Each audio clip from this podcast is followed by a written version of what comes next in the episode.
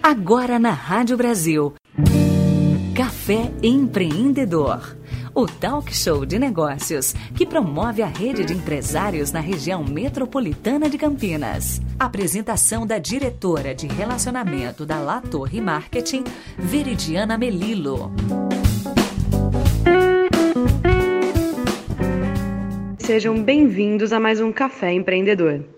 O Café teve o prazer de cobrir a primeira edição do evento Marketing Talks Campinas, o futuro do marketing para pequenas, médias e microempresas, que aconteceu na terça-feira, dia trinta do sete, na Social, Casa de Educação em Mídias Digitais, localizada no Cambuí. O evento foi idealizado pelo Tiago Latorre, sócio da Latorre Marketing e autor do livro A Mentalidade de Marketing. Hoje daremos sequência aos palestrantes que participaram do Marketing Talks.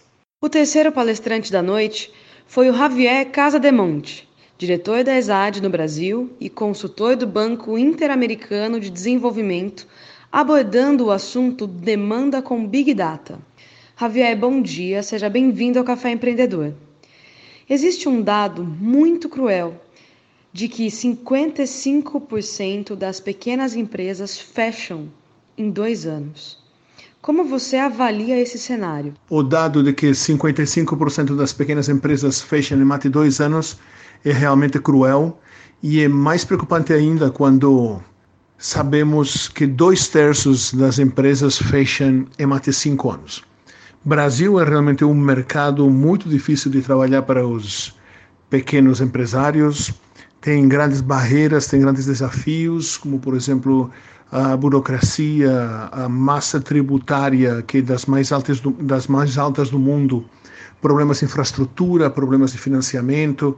Eh, os pequenos empresários no Brasil enfrentam um cenário muito mais terrível que quase qualquer outro dos países do mundo. Eh, num ranking de duzentos e vinte e um países no mundo, o Brasil hoje está no cento e nove para fazer negócios, que quer dizer que realmente está muito abaixo do que deveríamos ter em termos de facilidades para aperturas e gestão de empresas, já que somos um grande país com uma grande riqueza natural e uma massa de empresários crescente que está sofrendo muito por culpa de todos esses, todas essas variáveis do mercado que fazem do, do mercado um país tremendamente cruel. É muito comum nos dias de hoje, pós-crise, os empresários comentarem que o problema é a falta de clientes e que não existe nada para ser feito a respeito disso. Na sua opinião, isso é real? É comum, sim, é, muitos empresários comentarem e reclamarem sobre o problema da falta de clientes. É, a falta de clientes é um dos principais três motivos pelos que os pequenos empresários fecham em até dois anos.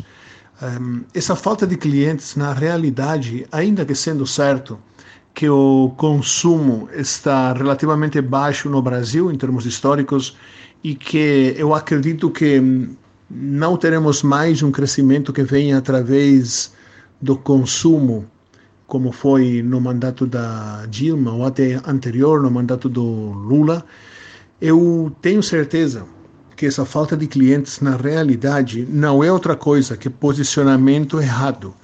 As empresas não tomam as decisões estratégicas certas para ter um posicionamento correto no mercado. E esse posicionamento não é outra coisa que ocupar um espaço de mercado que comunique perfeitamente os benefícios da companhia que, e que a oferta, né, o benefício prometido da empresa para o mercado, para esses consumidores, seja o suficientemente atrativo como para atrair, atrair eles e que realmente não seja o mesmo benefício que está comunicando outro concorrente ou, ou outros concorrentes no que chamaríamos eh, em espaços de mercado concorridos.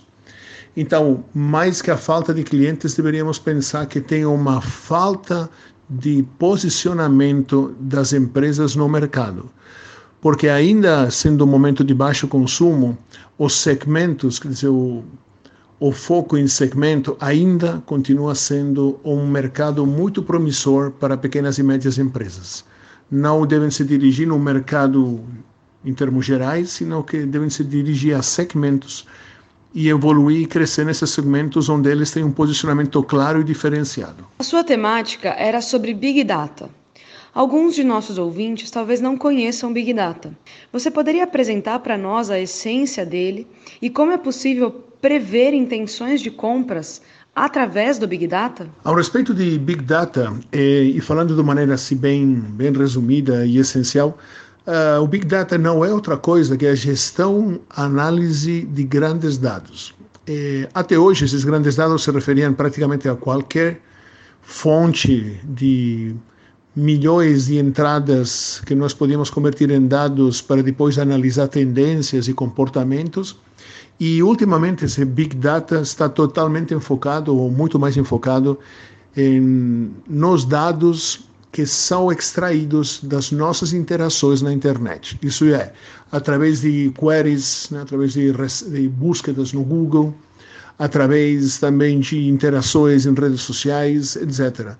Isso gera milhões de dados que nós chamamos de Big Data e que podem ser analisados para termos informação sobre tendências ou até previsão de demanda. Essa previsão de demanda, até nós Eh, termos recentemente estes grandes dados que vêm da internet, eram realizadas através de questionários, que normalmente eram realizados por profissionais que ligavam nos lares das famílias e perguntavam, ou na rua, e perguntavam basicamente qual era o seu estado financeiro, qual era a sua expectativa ao respeito ao seu estado financeiro futuro e quais eram as suas intenções de compra sobre produtos que eram lançados ao longo da conversa. Ainda que tinha um, vamos falar, uma correspondência, uma correlação eh, bastante acertada com o mercado, com a autêntica compra ou intenção de compra depois, eh, hoje em dia os, os grandes dados que vêm da internet trazem uma informação muito mais real. Ah, os questionários mais usados, um dos mais sólidos e robustos no mundo da, da, dos questionários e recerca de mercado, é o da Universidade de Michigan. Hoje em dia, através de análise de grandes dados eh, na internet, eh, já tem sido feito testes, tem sido feito contrastes, e sabemos que temos mais de um vinte por cento de exatidão eh, se analisamos Os, as búsquedas das pessoas na internet, as interações das pessoas na internet sobre determinados produtos, para identificar exatamente qual é o nível de interesse e qual é, através desse nível de interesse, a previsão de demanda desses produtos e serviços em qualquer lugar do mundo e em qualquer geografia. Aqui realmente abre um novo e, vamos falar, e empolgante caminho para que as empresas, uma vez tendo definido seu posicionamento no mercado, eles possam entender exatamente quais são, até praticamente a contagem individual, os seus clientes potenciais numa região específica, pelo que, para pequenas e médias empresas, é uma fonte de riqueza e uma fonte de sucesso para qualquer mercado que eles queiram atender. A quarta palestra da noite foi realizada por mim. Apenas fazendo uma breve apresentação do que eu abordei, minha temática foi que marketing é feito de pessoas. Eu defendi, então, que as pessoas são mais do que número, e hoje são as principais divulgadoras de uma marca, principalmente num cenário que os canais institucionais estão morrendo, em que os alcances orgânicos, os alcances pagos das mídias sociais estão desmoronando. Para vocês terem uma ideia, o engajamento do Instagram já caiu pela metade, tanto nos posts orgânicos quanto nos anúncios. Não tem mais como fugir dessa realidade. Por algumas vezes a gente já experimentou em ações práticas que os números são diferentes das pessoas. Os números com certeza são a base, nós precisamos trabalhar em cima deles. E hoje, mais do que nunca, números, ferramentas, tecnologia e pesquisa estão acessíveis para qualquer tamanho de qualquer empresa. Mas é muito importante lembrar que as pessoas são pessoas e elas compram como pessoas.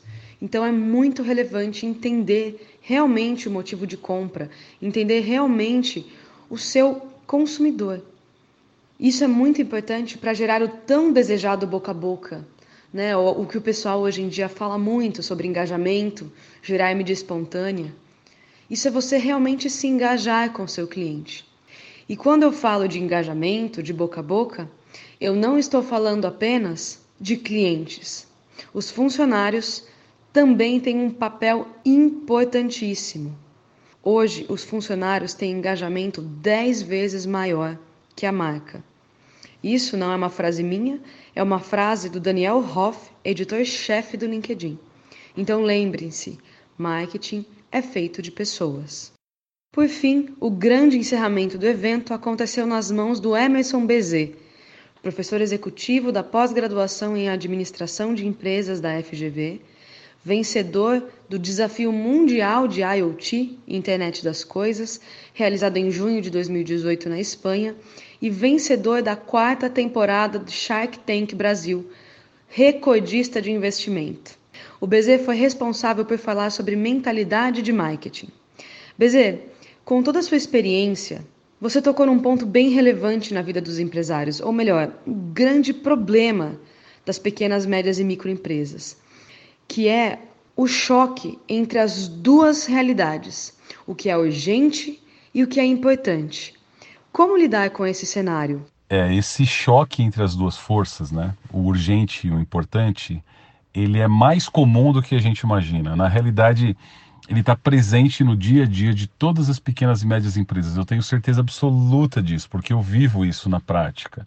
E todos os amigos que eu converso, quando eu falo sobre isso, a impressão que eles têm é o seguinte: caramba, eu percebi é, o meu problema, percebi algo que era difícil antes de descobrir, né? Por que que o meu tempo é tomado, né? Ou por que que os planos da, da, da empresa não acontecem, né? Porque a gente acaba sempre colocando as urgências na frente de tudo, e claro, a gente tem que atender as urgências, mas a gente não pode se esquecer do que realmente é importante, né? É o que faz a empresa conseguir sair da, do, do, do estado atual e chegar no estado desejado, né? Ou seja, atingir o seu objetivo, né? A sua visão estratégica. Então, como lidar, né, com esse, com esse cenário? O, o primeiro ponto é a gente entender que não adianta, a gente não consegue fazer muitas coisas ao mesmo tempo, além das nossas demandas do dia a dia. O dia a dia, ele é um turbilhão, né? Ele acaba engolindo todo o tempo que a gente tem.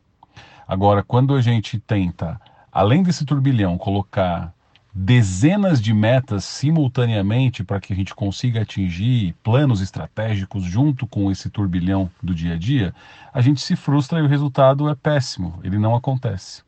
Então, a melhor técnica para isso é a gente entender o seguinte, que a gente tem que priorizar o que realmente é importante.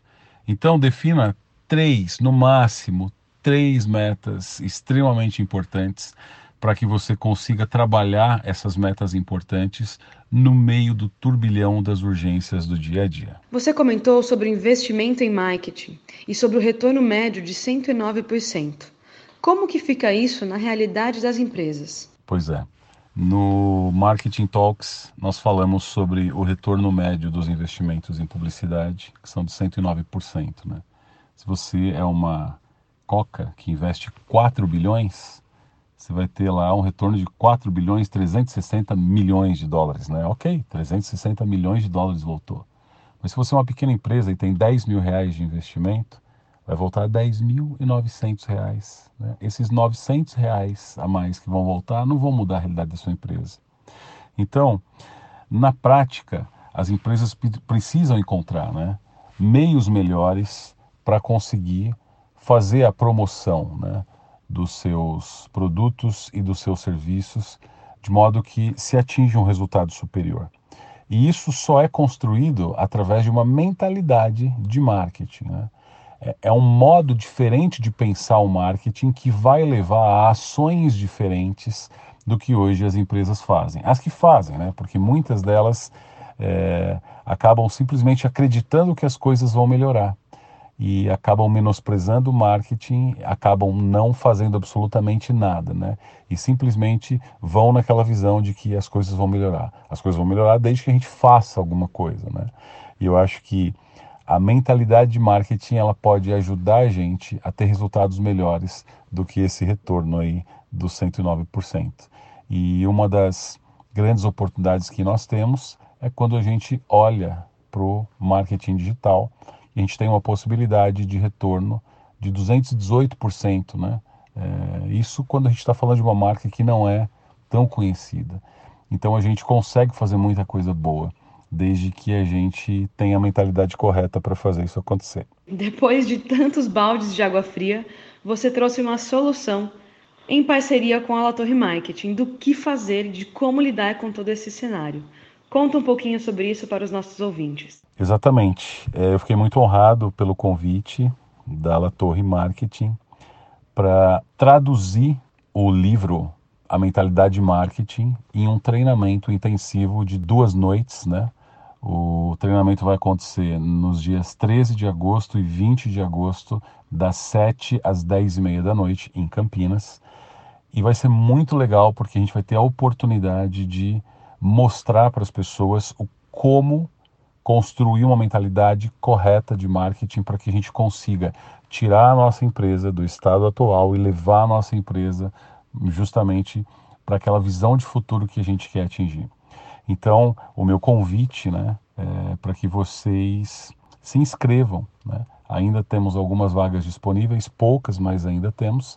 E tem um site para isso, que é o w w w ponto mentalidade de marketing ponto com ponto b r. Lá vocês têm todas as informações sobre esse treinamento e eu garanto que vai ser um treinamento espetacular, né? O meu desejo é justamente entregar o melhor que eu tenho em relação à experiência já acumulada, né, ao longo desses mais de vinte anos de carreira, para que junto com a expertise da Latorre a gente consiga realmente agregar muito valor para todos os profissionais que estarão participando desse super treinamento. É isso aí. E assim, nós encerramos mais um Café Empreendedor, com a cobertura do evento Marketing Talks, realizado pela Latorre Marketing, que aconteceu no dia trinta do sete, na Social. Muito obrigada a todos os ouvintes e até o próximo Café Empreendedor. Você ouviu Café Empreendedor? Ouça novamente esta e outras edições acessando a página do Café Empreendedor no site brasil campinas ponto com ponto b r barra programas.